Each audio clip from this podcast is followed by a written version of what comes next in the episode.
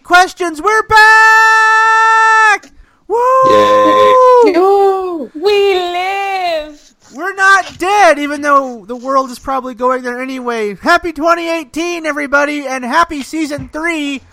We think we have our technology fixed. We certainly hope so. If you're listening to this, we do. That's pretty awesome. And not only is our technology fixed, hope crossing fingers, the whole gang is here. And let me introduce them all. Of course, we have my uh, partner in crime, the man who will kill Jar Jar later. We have Matt. Of course. We have Colleen. Hola. We have JP. Please download the app HQ Trivia and join with code JLPrice86. Thank you. We have uh we have Callie. I need Soma, please. We have Ed. Hello there. And we have Rachel. Hello. We're all here. We're all here before you for your listening pleasure because this is season three premiere. We have opened our season with fictional universes and which ones we would love to live in. Which places would be nice, like maybe the Star Trek universe, Star Wars universe, maybe Harry Potter. Plenty of places. Tonight we thought we'd do something a little bit different. Tonight we're going to discuss which fictional universe we would least like to live in. Uh, so it's time to get rather dark, perhaps a little scary, but it's season three and we think that you're ready for it by now. Uh, but before we get into all of that, we have a sponsor, don't we, Matt? That's right, Josh. Today's episode is brought to you by Handsome Jack. Evil? Misunderstood? Why not both? And that's a perfect sponsor because Borderlands is a universe I would never want to live in. Uh, Handsome Jack, of course, being the antagonist of Borderlands 2. Side note: uh, Tales from the Borderlands is a fantastic game. Yes. I can't disagree with you. Uh, and it's one of our recommendations. Uh, but before I get into our big nerdy recommendation, I have a just a straight recommendation and an urging uh, that I want you guys to do. So I know you probably downloaded this episode or streamed it through your platform of choice, be it Apple Podcast, also known as iTunes, Google Play, our Podbean site, and we really appreciate that. But we are starting a partnership with a brand new podcast company in season three that we think you would really love. They're called Podible. You can find them in the uh, in the Apple Store. You can also soon find them in the Android store, but they're also online at podible.co. P O D I B L E. Podible is a service where you can listen to podcasts that will recommend to you other podcasts that you'll like, not based on what other listeners like, but based on the transcriptions of the shows you listen to. So, unlike right now, where on Apple, if you listen to B&Q, it suggests that you'll like Serial or This American Life. Not saying you shouldn't, but don't have much in common with those. On Podible, you have other nerdy podcasts and different kinds of nerd theaters that you might be interested in. Podible has partnered with Big Nerdy Questions to offer you the best listening service, and uh, as a bonus to us, we get super awesome analytics if you listen to us through our Podible uh, station. So please, if you are willing and able, please listen to us through our Podible station for all future episodes. And I should add, they're running a contest from January 15th through January 30th, 2018. Whichever show gets the most listens through Podible in that time period gets a brand new studio and is the, the featured show on their website for quite a long time. So, I really want that to be us. We would love to have all that equipment and all that those places. So please share B&Q with your friends through Podible. We will have the link uh, on our show notes. Uh, we sincerely appreciate it. With the business said, I can now give our big nerdy recommendation. Uh, when I was thinking of places that I didn't want to live in, I immediately, I think Colleen and I both had the same thought. In a Dickens world, there's just bad things, and so, but instead of recommending a Dickens novel, I'm going to recommend a homage to Dickens. It was written in the late 80s, early 90s. It's called The Quincunx uh, by Charles Palliser, or, or Palliser.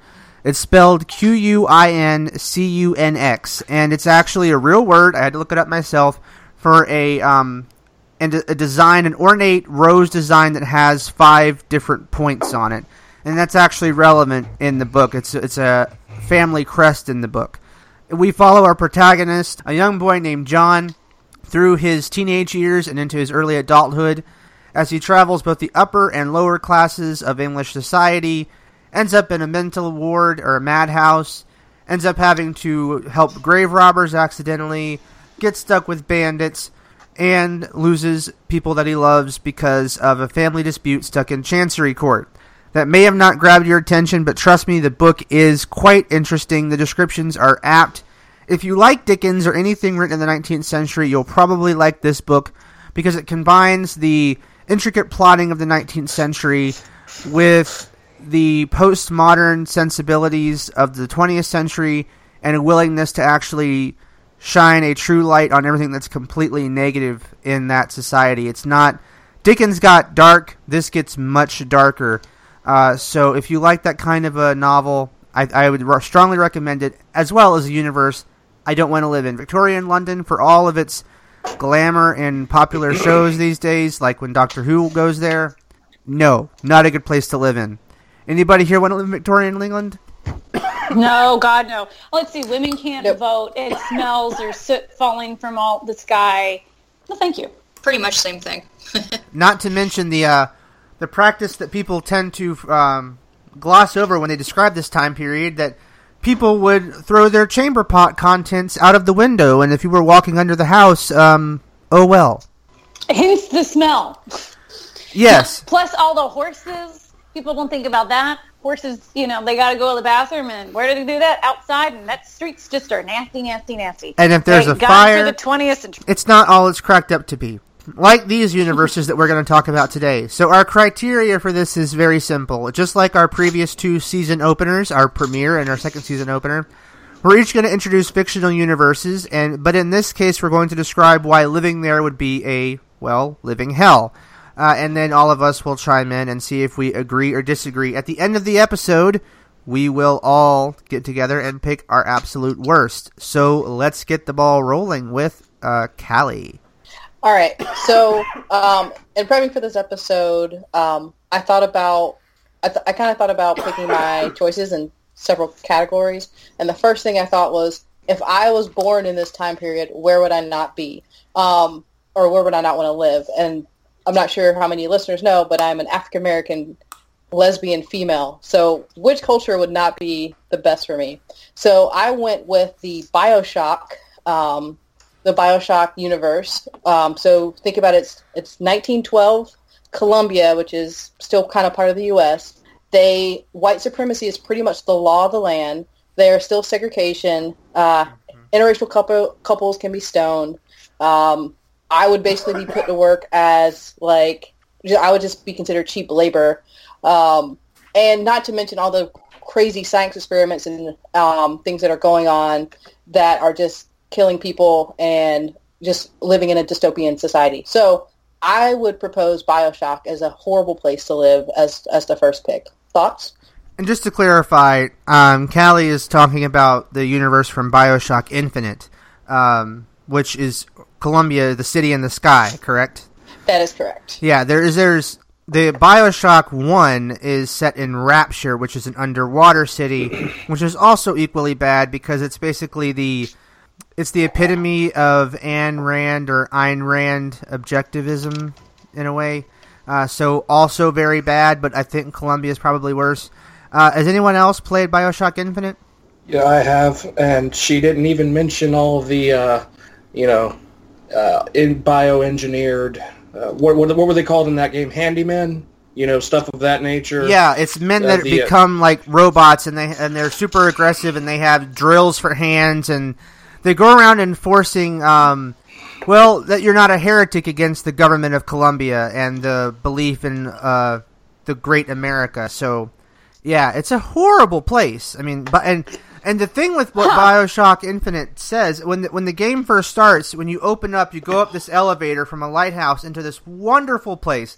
It looks gorgeous, and then Beautiful, you start digging shining, and yeah. digging, and it just gets worse and worse. Not to mention there are constant time rifts, gigantic birds that kill you, a despotic leader. You're not going to have a good time. No. It- It was it was actually one of the games where I had to like pause and stop and say, I don't know if I can finish this because this creeps me out. It took me a long time to finish the game. It, it didn't take me a long time to finish it. Uh, just the ending left me uh, bowled over, uh, just completely. Yeah, it's a pretty trippy ending. I don't I don't want to spoil it for anybody who hasn't played it and plans No. on it. It's my single favorite twist ending of any video game ever. But I- so that's why I don't want to spoil it. Doesn't make it any less bad though. No, not even slightly. Not even slightly. The only thing that could be redeeming is if you're an adrenaline junkie, you can have a hook that you can go like you can kind of like you take a monorail line, but you have a hook and you're doing it manually like s- gliding through the sky. If you're an adrenaline junkie, maybe that's appealing, but I'm not, so no. Like, to, to be fair, some of the power ups are really really cool in that game. The, what were they called? Vigors in that one, I think. Uh, they were Adam and Eve or whatever in the first game.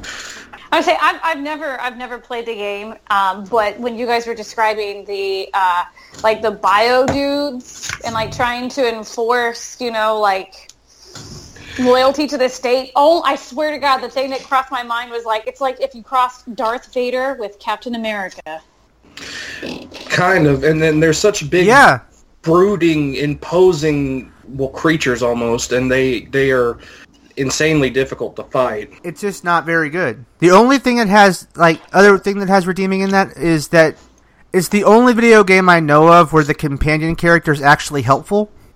Oh my god, yes. it didn't feel like a giant grinding escort mission. Uh, her name is Elizabeth, and for those of you who haven't played the game, when you get low on ammo or health or something like that, um, they she will find some in, in a nearby environment and throw it to you. Huh. So it's actually she's really hopeful. She's not a burden, which is makes sense because she's supposed to be the smartest character in the game, and she actually plays like it. So that that was refreshing, And being a well-written female character, how out of left field. and that's why Bioshock Infinite is a great way to start because it's racist, it's sexist, it's a religious uh, idiocracy and theocracy, and even though it looks pretty, it's not. Things will kill you. So there's nothing redeeming there whatsoever except for a smart companion and the monorail having fun system. Uh, so let's see if Ed can top Bioshock Infinite. Ed, what's your first choice? Um, mine kind of goes uh, along with your, well, I won't say Dickinsonian, but anyway, I'm going with the anime Berserk. Uh, I don't know if anybody else on panel has watched it, and I'm only going off of the anime as I've not read the manga, but it's set in a uh, kind of uh, medieval feudal warring era, you know, knights and uh, battles and stuff. There's an ongoing war between two main forces of uh, Shooter and Midland, so it's just a generally uh, bad atmosphere to be in. You know, th- that's more of a historical kind of thing there. Life is cheap. People die easy and they die hard. Uh, you know, like really rough deaths. And then that's before you factor into the things that happen later on in the in the series that become evident that there are monsters and demons and all kinds of nastiness about that just kill every single body. Nobody's safe. Everybody dies. It sounds a lot like Game of Thrones, and in a lot of ways it is. I think George Martin was probably influenced by this at least a little bit because it's been out for a long, long time. Um, and I, I don't feel any real hesitance about spoilers here. The anime's been out since 1997. The manga since maybe the late 80s, I think. I don't know. Uh, has anybody else on panel watched the show? I've Nope. read, I've read the manga and watched the show. So you know what I'm talking about here. Yes. it, it is i think it's in a lot of ways worse than a song of ice and fire because yeah, there's magic and there's dragons and whatnot in that but i mean there are literal vicious demons in this series and people die so badly possessed by monsters and demons killed by undead creatures ripped apart by trolls eaten all this other nonsense and uh, it is a dark dark place to live I'll, I'll agree with that. I mean, it's like if you think Game of Thrones is bad, this is like even darker, even worse. If you threw, you know, I mean, it's it's not just the regular monsters. It's the apostles. It's the which are basically like demon gods. They're called the Uh, God Hand. Yes, and if I recall correctly, the part that was somewhat retconned, it kind of explains the entire thing. Basically, the god in this universe heard that people wanted something to blame for bad things happening, so God gave them something to blame for bad things happening, and that is what happened. That is Mm, careful what you wish for. Yeah, Pretty don't much. don't bite the god that feeds you. Yes. So, so, so if I can ask a question to the two of you who have seen this, um, it, it's it's no secret that there is a rising trend in uh, anime popularity for these dark and brutal animes um, in in the United States. So, if I might ask, what makes this one especially bad? Um, I'm going to describe this uh, without as much graphics as were involved in the actual story. Uh, through the plot of the main original anime, and uh, I think it's actually the second or third story arc in the manga. I've not read it. It's actually like a flashback in the manga. You follow the main character Guts, who is a mercenary for hire during the wars, and uh, he ends up with this mercenary band called the Band of the Hawk, and uh, the entire story is this really, really interesting uh, character development for him. How he uh, allows himself to become part of a group again, and he's he's lived a very solitary, uh, sol- solitary life, and he doesn't trust anybody. And the, the entire story flows and flows, and how he gets to trust his comrades, and how he cares for them, and how he would fight for them, and how he has a sense of belonging. And at the end of it, that story arc, the leader of that band named Griffith, who you get hints of him not being maybe the greatest character throughout, but at the beginning of it, he's portrayed as like a white knight. He ends up literally sacrificing every single member of the band of the Hawk to demons so he can attain a greater power for himself. Not only that, in his jealousy and in his rage, he um, forces Guts, the main character, to watch as he rapes the girl that Guts loves. Oh and it my breaks, god!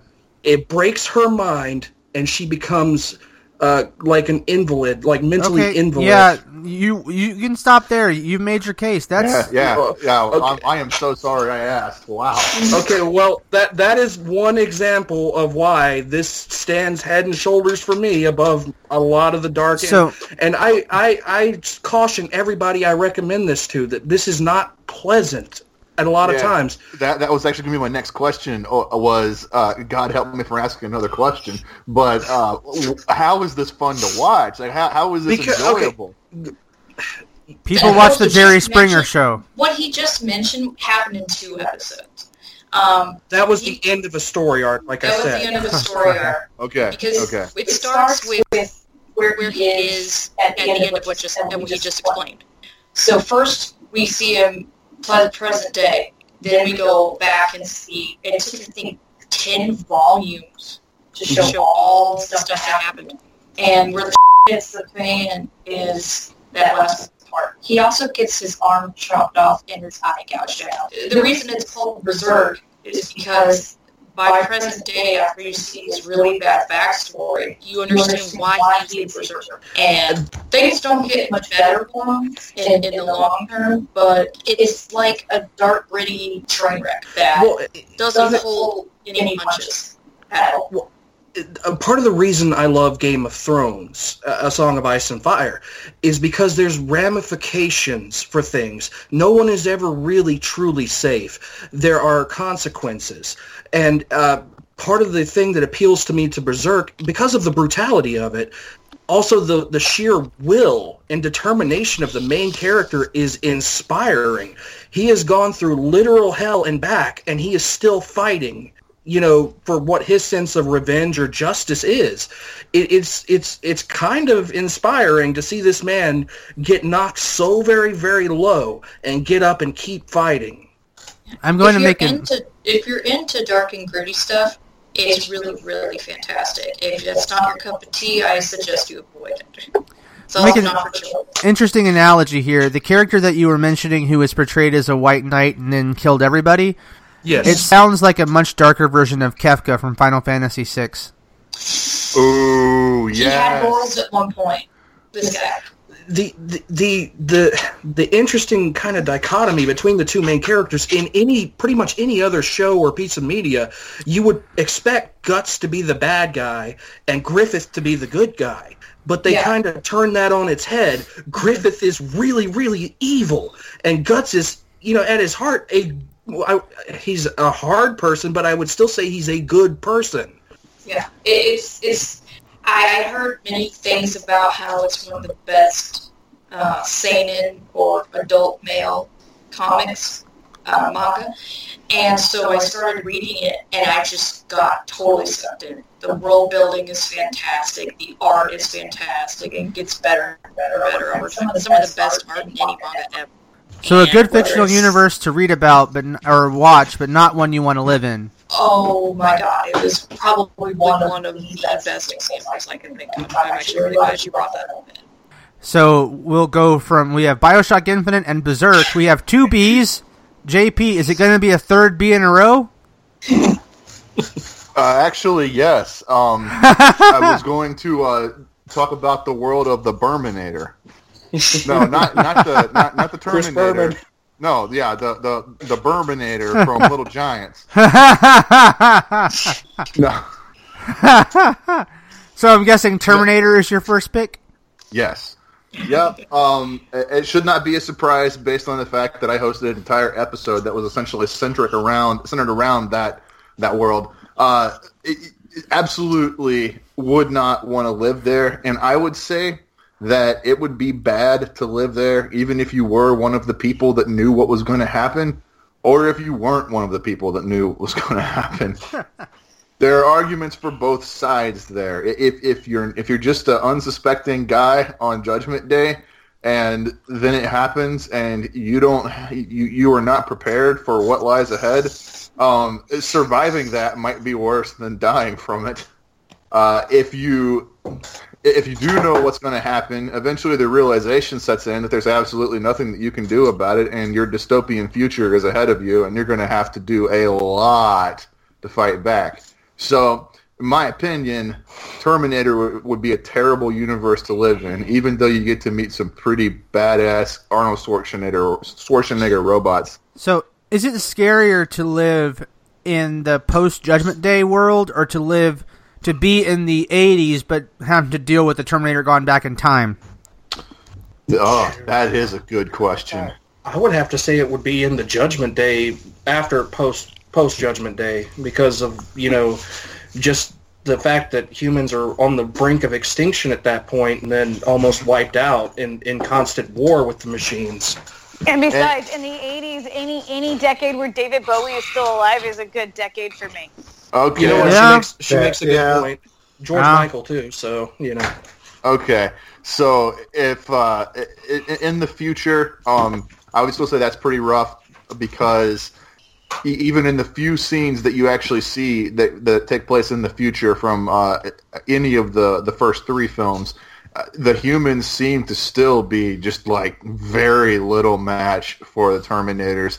Even there's there's a scene where one of them enters their encampment and the dog starts barking and mm-hmm. everyone freaks out because they're supposed to be ready for something like this and then they all get annihilated. It, it, it brings a, a, a more interesting question of how the how the heck the humans were able to defeat the Terminators, but yeah, I, I would say it would be worse to live in the dystopian future than to live in the 80s and have to deal with Yeah. Arnold Schwarzenegger coming back in time. So, bonus question: Which of James Cameron's movies is the worst to live in? Terminator, Avatar, or Titanic? Avatar because it's garbage. Um, Avatar, the uh, I'm gonna Fern Gully put together. yeah, I'm going to go with the one that involves James Cameron. nice. Actually, while, he, while he sits back and criticizes, uh, what was it, Wonder Woman? He was criticizing Wonder Woman a few months ago. yeah, he was. Well, and you think about it, the one with uh, Titanic is technically our own universe because that is part of our own history. Just throw that one out there. except Yeah. Jack and Rose. Wow. Wow. Uh, actually, I would say the worst James Cameron-based world to live in would would be uh, the Dark Knight, or no, Dark Angel. Sorry, Oh yeah, you're right. That yeah, was that'd bad. be a pretty bad one. or No, you could argue stick with that you know his his mind is the worst James Cameron universe you want to live in. Um, but that's another show. Being James Cameron, the new podcast from Big Nerdy Questions. No, I'm kidding. If I if, if, if I if I could know how to make money the way he knows how to make money, man, I, I think I'd be okay living in. That it's true. house. He made enough money to where he could go find the literal Titanic. Oh my God! Well, I liked. Uh, if you go online, you can watch it. The French and Saunders uh, did a parody of Titanic, and it was so funny. And they had James Cameron in there, like, and every scene he was in, he was like swearing and carrying a rifle. it was awesome. He, he came on. I watched a MythBusters with him where they tested the Titanic iceberg scene, and they tested it, and it was close, but they did prove that both of them could have survived on the on the wood long enough to be rescued. And then James Cameron said, "You're wrong." You're sci-, and they're like, "But no, our science is correct." And he said, "No, you don't get it. The script called for them for Jack to die, and he had to die." Oh my God. Hey, that's it. That's it. Man. That, that's how, that is the end of discussion. And he's like, I I made the wood too small. That's my fault. But he was supposed to die, and he had to die. So there you Oh, yeah, you're right because he, he blamed it on the prop not being accurate to to have caused his death. Exactly. Yeah, he said the prop was too small. So Oh, good God! yeah. On that note, but yeah, the Terminator is quite scary. Uh, and uh, uh, I'm not sure if I'd be more scared of Schwarzenegger or Robert Patrick's character. Ooh, Robert Patrick's. Yeah, Robert he, he's quite frightening. Uh, and of oh course, God, like no emotion whatsoever, freaking me out, man. just the He same was way he played honestly- Doggett in X Files. Oh. he was honestly more intimidating in Terminator Yes, 2 than I felt that Arnold was in Terminator 1. Yes. Oh, certainly. Yeah, The, the way the way he, he could just take shotgun blast to the chest and just come back together like nothing and like happened. and no emotion on his face. Like no, Yeah. like didn't even flinch or anything. Oh, it freaks me out. Or when um oh how what is it the uh, Wayne's World? I love that scene where they have him in it, and he's like, "Have you seen this boy?" And they're like, "Ah." Oh, I love it. It's fantastic. I would like to see what a Star Trek phaser set to kill would do on that thing, if anything. I don't know. Do we know what material it's made out of? JP, do you know what material he's made out of? oh my! It, uh, it, lo- Fu- Future sciencey metal stuff and magic. no, Adamantium. It, it, it is. It is mentioned. it is mentioned. I I want to say liquid aluminum. I'm going to look that up. I'll get back with you guys before this episode is over. It's made up of Robert Patrick's sheer force of awesome. Yeah, very so. It turns out that's just his natural state of actually being, unless the special effects. Robert Actually- Patrick and Chuck Norris in a room. Go. No. Uh, Thank you. Yes, I was just going to say he's made from the soul of Chuck Norris. I think it's Um, made from this. Chuck Norris about- roundhouse kicks him, he liquefies, goes out, and everyone but him and Chuck Norris die. I, I actually, I, I actually already have the answer. He is it is simply referred to as liquid metal. It is a more advanced material compre- composed entirely of a mimetic polyalloy, rendering it capable of rapid shape shifting, near perfect mimicry, and rapid recovery from damage.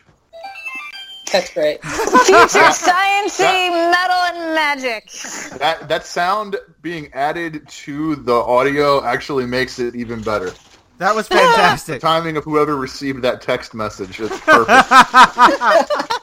I thought it was you doing a sound effect. That's amazing. No, that was not me. no, that's my um, McDonald's uh, toadstool I keep on my desk. Thank, thank you. That was perfect. Uh, so on that segue, the Terminator is pretty frightening, but Colleen may be providing us with something even scarier. What is it? Huh, Oh, uh, so I approached this by thinking about like if if like if if there was like some giant portal or a giant hand like reached down and like yanked me from my current place and like shoved me into a universe, and what universe would I be faced with? And I'd be like, you know, what? nah, I'm good, I'm good, I'm okay. Uh, so so my first pick is actually Lord of the Rings. What? I Yeah. Nice. okay, so it looks really pretty. Everybody loves New Zealand, but if I me was to like suddenly find myself in Middle Earth, I would just not. It would not be a good thing. I don't. I don't. I would. I don't know nothing about swords. I probably couldn't even pick one up, and if I did, I'd probably immediately like maim or kill myself with it. You know. Uh, like talk about no sense of direction, you know, and I'm just like wandering around for days. I have no survival skills, and then I probably get like killed by like probably something really stupid, like you know, like I trip over like a leaf or something and fall off a cliff. But you know, I'd like get killed by I don't know. They have those warg things, and then they have like evil bird things. The And then there's, trees. oh yeah, trolls. Yeah, the trees. Oh my God, yes. Or the the the barrow wights. Ah, creepy, creepy, creepy, creepy. Uh, elves are not nice to humans, so screw that. And then there's orcs, and then there's Gollum, and there's a Balrog, and there's just all kinds of not happy things. Not to mention you have all the people out there who aren't good people. You know, like all those shady people that they had and like Like uh, the. Prince. Yes, and like the prancing pony, and Yeah. then you know the southern lanes, and it was just too much. t- I- no, And- I would not live very long. And a dragon, Tom Bo- a dragon What? condescendingly voiced by Benedict Cumberbatch. Worse than all these things is Tom Bombadil prancing around singing. Oh Lord. Oh my god! Harakiri. Oh god, yes, his boots are yellow. Um, just um, yeah, it just you know I've read a lot of fan fictions. You know, obviously where people are like, oh, let's have like a modern day individual dropped into Middle Earth and somehow they managed to survive, and I'd be like, no, my adventure in Middle Earth would be very very short. And poor JP, he's so tall that he would hit his head everywhere in Hobbiton. This is true. Not to mention you have the whole like War of the Ring and all that crazy madness going on. It's just you know just not not good. I mean, can you imagine if you were dropped down into the middle of like you know Pelennor Fields or something? Like I get squashed by an Oliphaunt in like 15 seconds. Imagine the poor schmuck who had a farm right outside Helm's Deep. Okay. Well, we, you know, zoning requirements got uh, scaled back, and uh, you know, right? people. We are here to quarter our soldiers on your farm. And Yeah, and even even assuming if I did survive like you know longer than a day or whatever, it's kind of like trying to survive a night in Minecraft. uh, but like just just I just I could imagine like a, a person just kind of just you know screaming all the time, losing their mind. Could you see like a talking, walking tree? And I'd just be like, okay, I've lost my effing mind. And can you imagine all of the green screen like from the Hobbit movies? Oh yeah, basically living in a universe that's just one giant bright green box. now that is hell. You do get Ian McKellen though. That's Yeah. true. You get I do get Gandalf. Legolas and Legolas. Ah, well, And- yeah. And, Is and that best and, Orlando Bloom? I don't What know, about- but he's still nice to look at. Yeah. Lee Pace isn't bad either. And uh, what's his name? God, I can't remember the. I'm really bad with actor names, but the guy who played Aragorn. Hugo Oh, Weaving. Viggo- or- no, no, Viggo Mortensen. Viggo Mortensen. Viggo Mortensen, yes. Yeah, Hugo Weaving was Elrond. What am I doing? On the downside, Uh, you're stuck with Mr. Sean Bean. So if you're stuck with Sean Bean, you will die at some point. Depends on the movie. Yeah. yeah. There needs to be a movie where Sean Bean is the only survivor. Come to think of it, is there anything Sean Bean has been in that would be a good universe to live in? Um. No. National I- Treasure? I actually Maybe? like National Treasure One. Uh, oh, no, But then you get else, stuck I with guess. Nicolas Cage as the smartest man in this in the country, which is fr- quite frightening. Well, I mean, we're, um, have you looked at the United States in like 2017 and 18? Okay, fair I don't- point. I'm look- But do not ever put effing lemon juice on the back of an archival document. This is a public service announcement. Yeah. on the yeah on the back of of the Declaration of Independence. Fun fact: um, the North Carolina charter that is in the place where I work, the state archives, they tried to repair it in the 1960s with oil to make sure it wouldn't degrade. There's now a giant oil stain on the front. It's been there for 45 years. Well, okay, but I would like to point out that I did a Google search and I found that picture of you know Crittenden, Christopher Crittenden, who used to be the head of the the the whatever it was the Department of History in North Carolina, standing next to some guy who's grinning like an idiot, holding the first page of the charter with his bare hands. Yep. So that- don't do Just it. Just say people. no. Say no. So any universe that just that um abuses archival records is not fine in my book, and in Matt's and Colleen's too. It's just not good. No, don't do it. Oh, Uh, we did that in the second, uh, the night at the museum movie, The Battle of Smithsonian, where they have what's his face sitting there, Yes. like going to, and he's sitting there like drinking tea and coffee, surrounded by all these like you know uh, like records. I was just like, no. My worst pet Oh. peeve with that is actually not National Treasure, but the scene in Chinatown where Jack Nicholson goes and tears a page out of a book in the municipal archives and takes it out of the, the archives, never to be seen again. I'm like, you bastard! You freaking Yeah. bastard! Uh, if you want something that'll hurt you deep in your soul as an archivist, a lot of uh, smaller, like religious archives in uh, Europe, they'll just have like one monk or priest who's the archivist. And one of my professors, when I was doing my bachelor's in history, he was doing research for his PhD at a bunch of different uh, religious archives in Spain.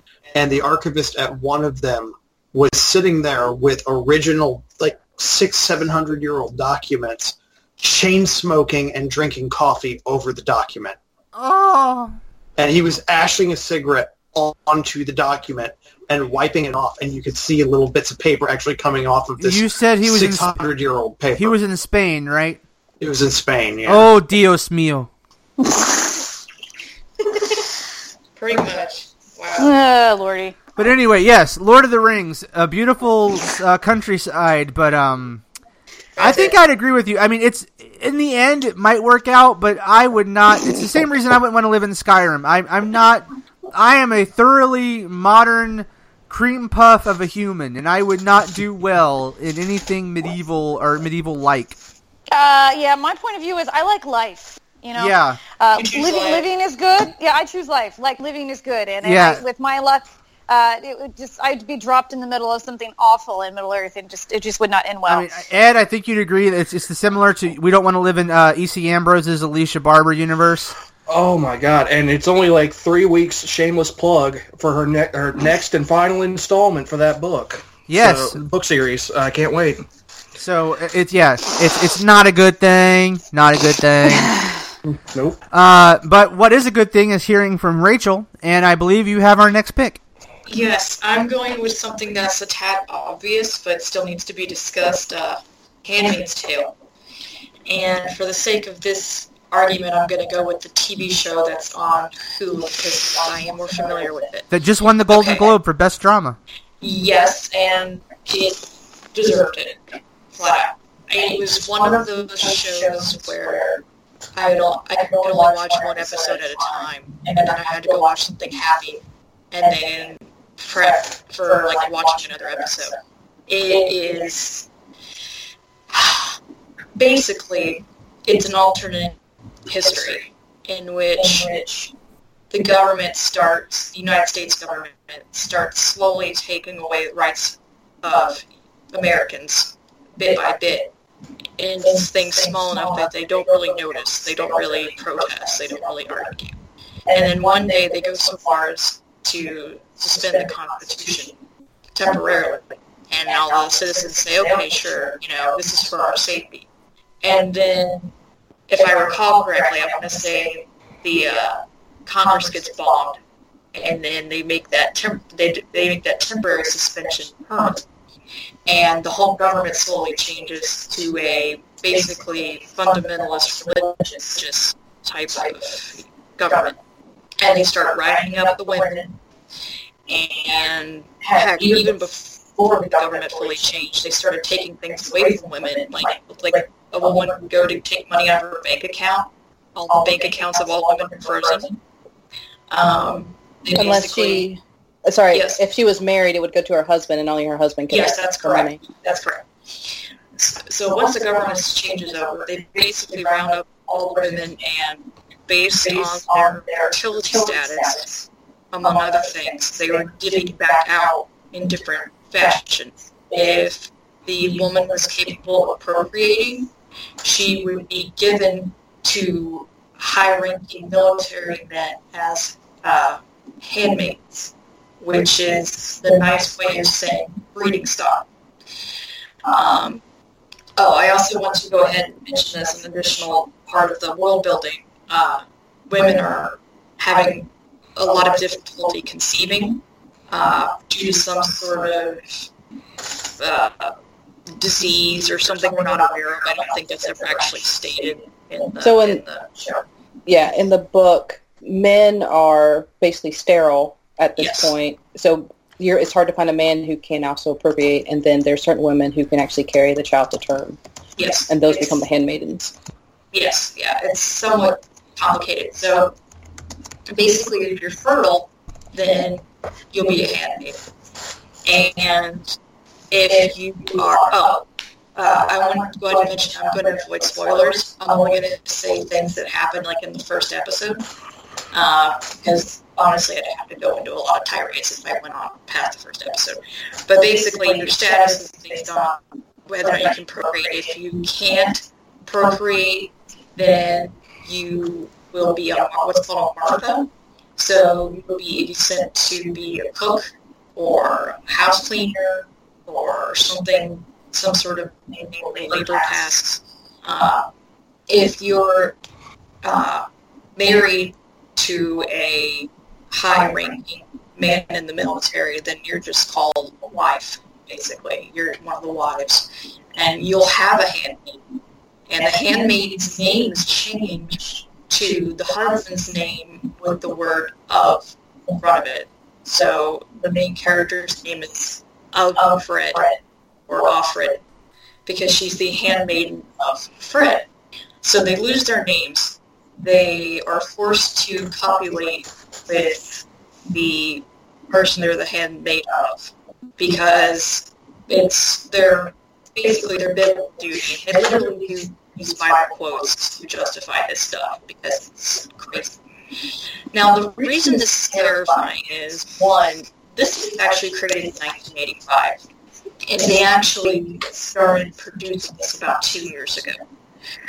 But in today's particular political climate, it's especially poignant, and people think it was just created in 2016 or so, but no, it's, it's something that was created a while ago, along with other dystopian uh, stories. And oh, and if you're a man, you're not that much better off. Basically, if you're a high-ranking military man, you're doing pretty well. If you're not, you're drafted in the military, or you are sent to just see guards around guns everywhere in case anyone try to escape. And it's it's pretty awful. Now, my uh, personal status in this world would be I would end up being a Martha because uh, if you are not naturally fertile, you're uh, sent to be a Martha. And biologically, that's my situation. So I would be a Martha. Um, it'd be better than dying, I think. But the handmaidens definitely have it first. I mean, Um, also, to mention, um, homosexuality is clearly banned Oh, yes. completely.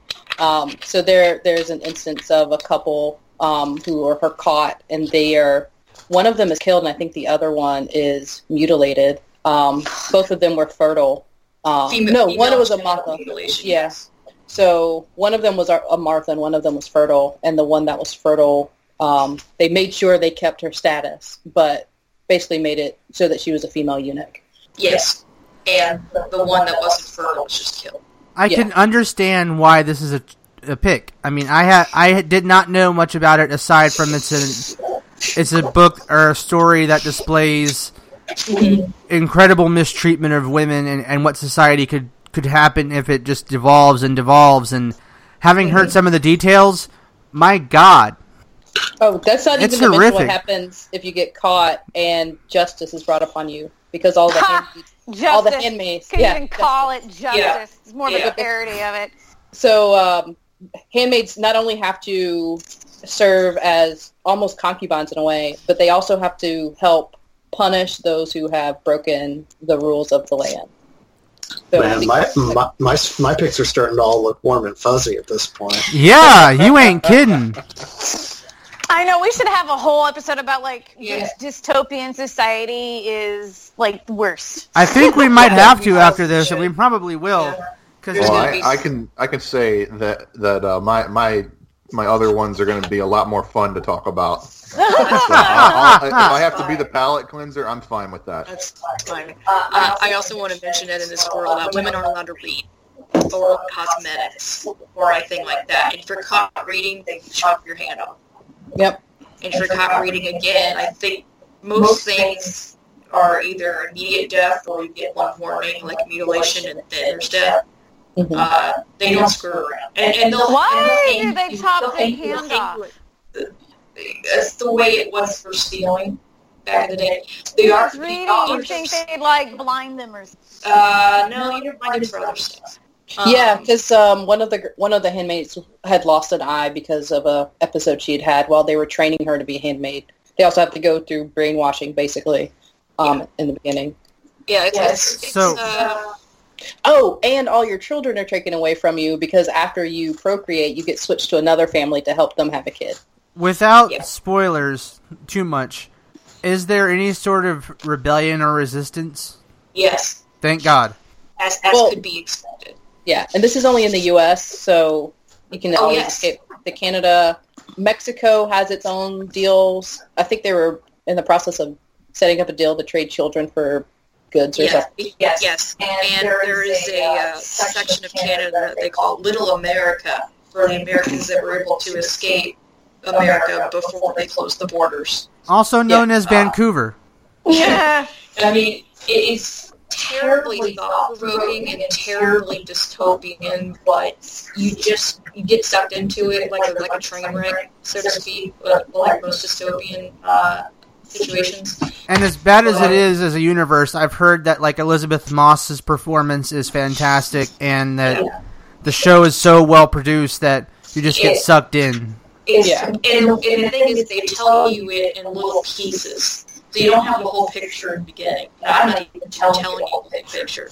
Yeah. But, and then the fact that this could theoretically actually happen, that must And- be, for me, that's the most terrifying part. I have And- and- trouble yeah. not seeing her as Jed Bartlet's daughter. I don't know if it's just me. No, yeah, I mean, I, I saw that when I was watched her on Mad Men, so yeah, it's not just you. yeah. Yeah. That's a universe I would like to live in, the West Wing. Uh, but Mad Men? You want to live in Mad Men? no, the West Oh. Wing, the West Wing. Oh, the West Wing. So I say Mad Men. Screw that. No, West West Wing. That's great. So anyway, I, I want to go ahead and throw out that I do recommend watching it. It is on Hulu. It is 10 episodes. It is a little bit difficult to get um, through at times, but anything hard is is is real. It's real. So Now, the original author is um, Margaret Atwood. yes, We just want to give credit where credit is due because she came yes, up with the idea. correct. She the thing that made it most terrifying is that she pulled every single reference to everything that happened with Martha's handmaids, the military. She pulled that from other countries in history, like Yeah. how, like how, like how uh, Iran regressed in the 1970s Well- from women having rights to not having rights. Exactly. Yeah, and that was that was totally you know big part of that was because of the United States. But anyway, Well, yeah. I mean, it's it's uh, our fault in a lot of ways, but yeah, that's another show. yeah, it was. Yeah, Uh, we, we, we tend to have a hand in things. Um, look at what we did in Chile with uh, Allende to uh, uh, Pinochet. So, uh, hooray! Uh, That was a lot of unintentional rhyming there. Yeah. From Allende to Pinochet. Are you sure it was unintentional? Never underestimate my punning ability, even if it's in a rap about historical figures. Never underestimate Especially the power if it involves the pun. history. Yeah, no kidding. a So. Josh, when are you going to compete in the the Pun Olympics? I will when I get a ring from them. Uh, Hardy har, har. Anyway, I personally want to move on from Handmaid's Tale because it is depressing. It's very also- depressing. So, uh, it's also completely fascinating. So, so uh, uh, the good news is we're moving on from A Handmaid's Tale. The bad news is your husband has to lift us up. oh, yeah. You're screwed. Uh, so, uh, Matt, uh, pressure's on. Which universe do you not want to live in? Well, I think this is going to be a palate cleanser compared to that and the ones before it because those are absolutely horrible hellscapes. Okay. um, I am going to go with uh, a part of the Marvel universe. Now, the Marvel universe, not the whole Marvel universe, but the Marvel universe is made of what's called different Earths. And they have a numbering system. Earth 616 is the main comics. But I'm actually going to focus on Earth 19,999, which is colloquially called the Marvel Cinematic Universe. So all the movies, starting with Hulk and uh, going up through current. And and it- I'm not even going to use uh, i- anything that's associated with Earth 19,999. So that is going to be all Like of Agents the of Shield. that's Netflix- Agents of Shield is part of it. Netflix But- shows. Miss Uh, Carter or Agent Carter. Agent Carter's part of it. Uh, it also includes Runaways. Which is fantastic. Doesn't Yes, include Run- the Runaways is animated the animated Marvel. No, that's Okay. its own one. Okay. Yes, that's yeah, that's that's where we start to diverge, diverge a bit. Yeah, yeah. The the Marvel animated films. I can't remember what Earth numbers those are, but it's several different Earths on that. But uh, Does it include Spider-Man: Homecoming? yes, yeah. Spider-Man: Homecoming is part of the Marvel Cinematic Universe. So all those and those shows. But there's make so up- many heroes, Matt. Why would it be bad? We already had that discussion in a previous podcast. See, Oh, I'm sorry. details. Uh, could you say Exhibit A, New York, Exhibit B, Sokovia? Uh, Okay, Yeah. so we, we have a city that's been lifted up into the air and dropped. Um, we've had James Spader be a robot, which just makes me sad because that means he can't do Blacklist anymore, clearly. Sad Um, or thrilled? it makes me sad. I love Blacklist. I, I won't judge you for that. Okay. I don't like Megan Boone's character, but I will watch anything with James Spader. Stargate. Uh, yeah. I love Stargate. Well, uh, uh, honestly, I got started Legal? on I got started on him with Boston Legal, and then I watched The Secretary, and now I'm just a fan. Fair enough. But he's a but he's a horrible robot. Mm, that's not good. Yes, he, he's a horrible world-ending robot who thinks he's doing it for the greater good of humanity. This dude's oh, but it was so. I mean, come on. He he quoted poetry. That was amazing. I was like, I love how deep this is in a really weird way for a Marvel movie. But Look, I love you. A hipster Peter can Pan still has be a never been villain, that okay? creepy in my life. A hipster robot can still be a villain. on top of that, He one, only, he one can of the only be, be a villain, if you ask me. One of the big things, one one of the really big things is if you watch Agents of S.H.I.E.L.D., you know about Terrigenesis and the Inhumans and how the Terrigenesis chemical got into a water supply, which in turn was consumed by fish, which were mass harvested and put into grocery stores. Now, what Terrigenesis is, is an event that happens when you ingest a specific chemical created by the alien race known as the Kree. When you ingest that chemical or come into any contact with it whatsoever as a human, it makes this stone, this black stone cocoon around your body. And if if your if your ancestors were genetically altered by the Kree hundreds of generations ago, then your body breaks out of it and you gain powers. So If Wouldn't you that be like most of the you human race? literally explode. That's funny. No, Wouldn't it that be was only a, human race by now? If it was hundreds of generations ago. it, it was only they only did it to extremely isolated areas, so Well, it yeah, I'm wound just up. thinking about like, Yeah. yeah. was it King Richard III and how many or whoever it was that they found buried underneath that parking lot in England, who has like 15 billion descendants, and like, and that's just one Genghis dude. And that was Khan. only, like, Uh, yeah, well, well, that's different. That's because you know he loved he loved pillaging. But I'm just talking. Yeah. But him too. You know, I mean, like, oh my God, how many people have to be related to this? Yeah, one but most of person? And the that was yeah within a most of the much bloodlines shorter actually died frame. out though. ah. Yeah, most of the bloodlines actually died out before the Kree came back. So that's like the worst form of Russian roulette ever. Yeah, Creed came back. It's an awesome, yeah. It, an awesome well, song. it, it, it winds up being probably estimated to be like maybe five percent of humans uh, in the current day have the uh, the altered blood, and so if you're caught in it and you don't have the altered blood, you literally explode. That's a bummer. Hey, hey, hey! That's kind of like what uh what Ultron was talking about, like out with a bang. Huh?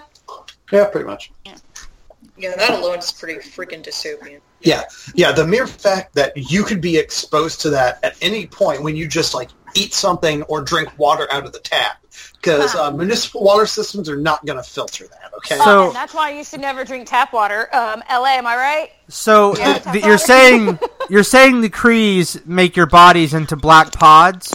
Ow. yes. So the Pod Krees people! literally have podcasts. Oh God! No. Oh, That's his clarifying question. I, I believe the original thing was fish oil.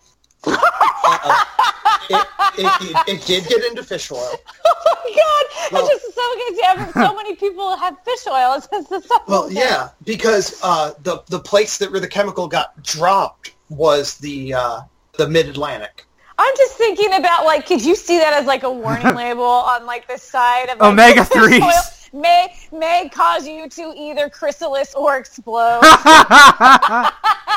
Side effects. Your doctor's like, well, you have high cholesterol. you have high cholesterol, Spontaneous human explosion.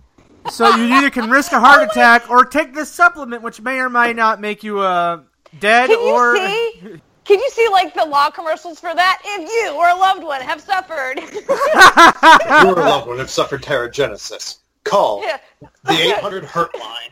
I Better know. call Saul. I am a non-attorney spokesman hired by yeah, yeah. If you have, you or someone you know have suffered chrysalis or explosion, gaining superpowers or sudden explosions. or if the explosion has occurred in such a way as to impact your driving and you wrecked your car. Oh Yeah. my Oh my god. And, and so now, now we're in a world with inhumans and mutants that we're not calling mutants, and aliens and gods and super beings, Yep. Yeah. And, and, and um, we're just average people. It's and- like my Can- superpower is being able to find my glasses before I get out of bed. Well, Matt, you didn't mention the scariest thing: the fact of the Infinity Gauntlet, and the fact that if you close your hand, you can kill half the universe. Uh, in Earth six one six, he actually did that by snapping his fingers while wearing the gauntlet. Ah, oh no. Oh, that's what happens when he watches West Side Story. In, in the uh, is Thanos a shark or a jet? Ooh. That that that is that's that could be a question for a future episode. That, that could wind up being an episode in itself. Indeed. Which character would be best in musicals? in the the only uh, ones that star Hugh Jackman. Robert Patrick in Annie. Oh, yeah, God. not gonna lie, Wolverine was terrible in Les Mis. Didn't even use his claws. Oh, I was gonna say, no, I mean, he could have been out of jail in like two days. The irony is because of his healing ability, he could have technically been alive in the Paris Commune. I was like, compart when he uses his claws to just like rip like right through Javert's rib cage. Come on, that was like the best part of the musical. What are you talking about? Wolverine wins. Fatality. the the the part that was um, the trailer that was shown at Comic Con that did not make it into the you know Universal trailer that showed a few weeks ago was was Thanos throwing a moon at the Avengers. oh my god, that's awesome. Well, you know He that can do it. explains oh. why they have "That's Amore" in the soundtrack. When the moon hits your eye Does, does, does, like a big pizza pie, hell of a throw. that's hell of a throw. Avengers. Does Thanos- Thanos takes our songs literally. We are all screwed. does Thanos just not give about the tides? No, No, he does not. Well, oh which my one god! is it? No, you know what he needs Hashtag to not save do? Calypso. now so, It's what- something I, Thanos, if he ever was to watch It's a Wonderful Life, and he's like, "Oh, I know, I'll do something. I'll give you the moon." Would you like that? well, well, That's Well- no moon. Thanos lassos the moon. Oh, Actually, here, here's something really ironic related to that. Um, while Thanos does not yet have all of the gems, and they haven't explained any of his motivation in Earth 19,999, Marvel Cinematic, Um, they did explain it during the Infinity Gauntlet comics in Earth 616, wherein his motivation was that he was in love with Death, who is an actual lib- who's an actual being in Marvel Not to be confused with Hela. yeah, yeah, yeah. 'Cause she Not ain't no goddess hell of death. about girl. the actual embodiment of death. He is in love with her, and that's why he collects the gauntlet to kill half the universe as a gift to prove his love to her. Fun fact, in the comics, she has a boyfriend. Oh, it just got awkward. Yeah, her boyfriend is Deadpool. Jeez. Oh, of course. It If a supernatural love triangle caused a moon to collide with your property, we might be able to help you. if we're still alive, that is. You know, you know, calling from the center of the earth of what's left of it. That's right. Speaking Thanos of bad movies, girls. how about the core? No, Oh uh, my imagine, God. Can you imagine the kind of insurance clauses you'd have to have in a superhero world? Oh my God! Nobody would be able to even afford to live in New York City, you know, because of Which is- all like the insurance requirements. I, I Which is mean, why- you would, you would have to have separate Hulk insurance. which is why yeah. JP's pick of Powerless so many months ago was so. I wish it was still on because that's what they talked about. Was how bad life was for the common folk in a comic book universe. Oh yeah, yeah, no man. kidding. Yeah. Especially Not the only living, one. living with the you know the Earth's mightiest idiots. you kidding me? God. I'm always saying that from like a civilian point of view. Like, you know, I mean, how how would you like it if you're just trying to walk to work and suddenly you get like beamed by a flying car that was thrown ac- halfway across town by like Thor or the Hulk or somebody? Exactly. Like, come on. Can, Like- can you imagine just being crossing the street as Thor is down the street and he calls Mjolnir from the other side of you? Boom, there's your head.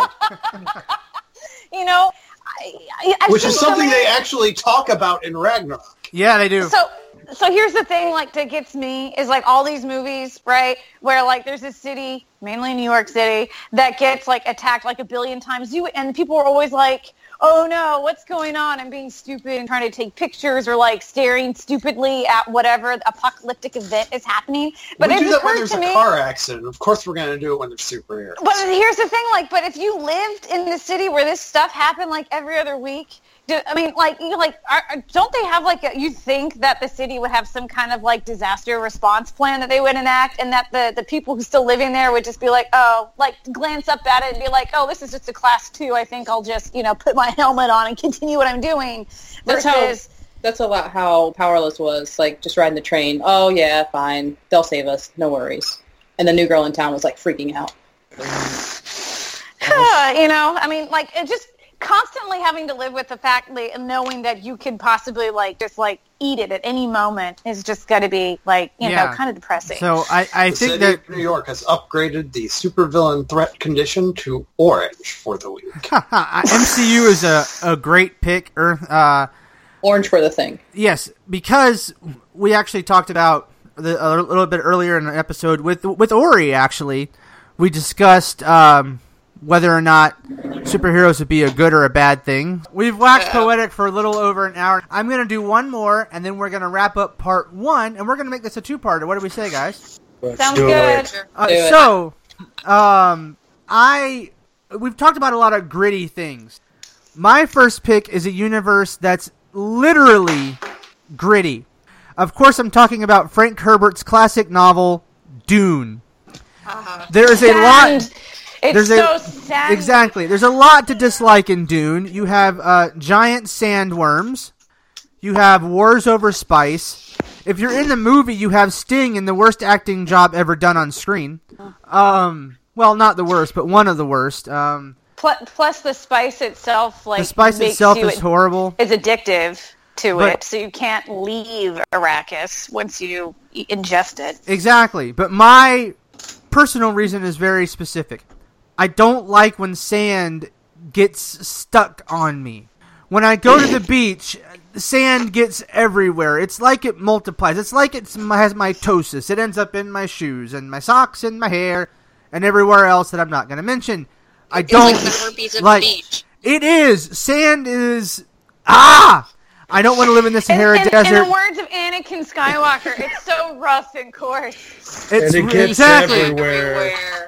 It's everywhere. I mean, it gets everywhere. And to live on a whole planet that's nothing but sand, crazy lunatic warlords and oversized worms that are bigger than the ones in uh, the the game, the Legend of the Colossus, uh, yeah. Shadow of the Colossus. Well, or- oh my Plus, god! Every day is just a struggle for survival because it's all about moisture, right? Not Exactly. water conservation, Moisture. but moisture conservation. And I I could give you moisture, the sweat from my stress of being on Arrakis. See, now you know how much of a bitch it was for Luke growing up on Tatooine with his uncle being a freaking moisture evaporator, you know, farmer or whatever. Well, You he gotta be ha- that's kidding why he drank the blue milk. It was actually the blue because of the spice. Oh, lordy. But seriously, Um, any Have, have desert you seen planet. Jedi yet? Yes. Yeah, I- I have don't not. Even, don't even, don't even, just you know, no. Uh, oh, okay. I, I was just going to tell Josh that they show where blue milk comes from. It is. Which is. Was completely unnecessary. No, it was Why? glorious. It was, Was it utterly I don't need to know ridiculous? the answer to every- Yes, it was. I don't need to know what midichlorians are or that they even exist. I didn't need to see that scene in The Last Jedi with That was- Luke milking the f- just That was- so much no. Well, apparently Luke likes to look on Rey's move it, move it. Though. Oh my god, the look on Rey's face was amazing. you should have I- seen the look on my face. Oh my god! I think they were the same look. I was laughing so hard. Oh, WTF, man. So Mark basically, Hamill, Mark Hamill's a national treasure. any desert planet in any fictional universe is a no-go for me, but especially the one in Dune. At least in Tatooine, you can hang out with Obi-Wan Kenobi. Um, and on Jakku, you can hang out with uh, Rey, and you can find Jar Jar's skeleton un- under J.J.'s Abrams' original script. Um, but Arrakis has nothing redeeming whatsoever, in my opinion. Plus, after the first Dune book, the series goes off the rails, so it just gets It's really really weird. weird. Yeah. I read all the way up to God Emperor of Dune, and even I was like, the hell is this? Yeah, I, mean, I think they're snorting their own sand and spices at that point. Oh, it's, yeah, won't be for that. But, uh, yeah. Yeah, it's Uh, uh, yeah. it's just crazy. I do not want to live there. There are so many other science fiction books that could have made the list, but I don't like sand. Yeah. Oh, uh, well, well, what about you? Could, I guess you'd be okay living on Caladan then. You know, yeah. little, have any of you ever Naboo spent an extended Yeah. period of time somewhere really sandy? No. Uh, I, I grew up on the like by a beach, so yes. Uh, like when when people say sand gets everywhere, and most people think like, oh, your clothes and your hair and stuff. It's like, okay, when, when I was living in the desert, it took me three weeks after I got back to get all the sand out of my pores.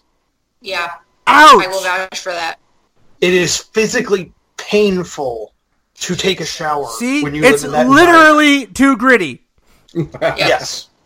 It took me three weeks after getting back from Iraq to get the sand out of my skin. Dark Knight has nothing on Dune shit. Would you call that okay. true grit? Oh, nice. Yes, you would get an eye patch. if John- you- Josh, get I the think she just stole your job. She, she did. She did. Yeah, and then I, I get the sand on me. It's like the you know because glitter is the herpes of crafts. Sand is like the herpes of beach or the desert. Yeah. General environmental I parts. have uh, I pulled out shoes that I wore at the beach a year ago that still have sand particles in them. I've worn them Mm-hmm. like multiple times since. Yep. Okay, Only but way to you get know rid what- of it is kill it with fire. Uh, you know what? It's like sand is pretty cool if you think about it, because it used, it could be like used, you're wearing a mountain. It used to be a mountain. This is awesome.